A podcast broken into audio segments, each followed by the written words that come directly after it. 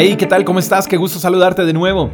El libro de Gálatas capítulo 6 versos 4 y 5 dicen, Presta mucha atención a tu propio trabajo, porque entonces obtendrás la satisfacción de haber hecho bien tu labor y no tendrás que compararte con nadie, pues cada uno es responsable de su propia conducta.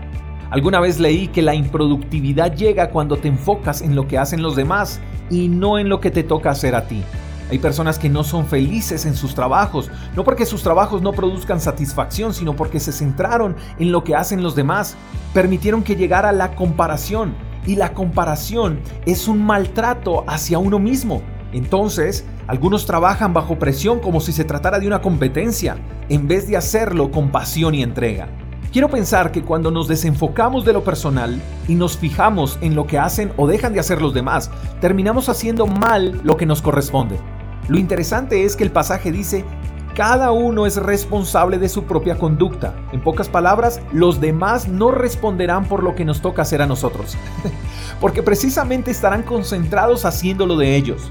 Si vas a mirar lo que hacen otros, que sea para aprender y no para competir, porque si lo haces para competir te vas a desgastar y te frustrarás cuando las cosas no salgan como pensaste. He llegado a la conclusión que en ocasiones la respuesta no está en cambiar de trabajo, sino en cambiar nuestra actitud y nuestra motivación. Solo basta con mirar a nuestro alrededor y notar que hay muchas personas deseando tener el trabajo que tú y yo tenemos.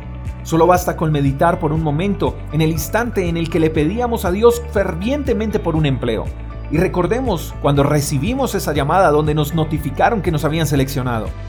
Ahora, no olvidemos tampoco el primer día de nuestro trabajo. Creo que todos ese primer día dimos el mil por ciento de nosotros. Creo entonces, sin temor a equivocarme, que ese trabajo fue una respuesta a una oración que en algún momento tú y yo hicimos de manera desesperada. Y por lo tanto, mi querido amigo, ese trabajo fue una bendición de Dios y ese trabajo no deja de ser una bendición de Dios ahora. Quiero invitarte a que desde hoy tomes una mejor actitud frente a tu trabajo. Empieza a hacer tu trabajo con la misma dinámica con que lo hiciste el primer día. No te compares con nadie. Sea agradecido con Dios siempre por lo que tienes y en cuanto puedas, ayuda a otros a crecer y verás cómo hallarás satisfacción en lo que haces. Te mando un fuerte abrazo, espero que tengas un día extraordinario. Hasta la próxima. Chao, chao. Gracias por escuchar el devocional de Freedom Church con el pastor J. Echeverry. Si quieres saber más acerca de nuestra comunidad, síguenos en Instagram, arroba Freedom Church Call. Hasta la próxima.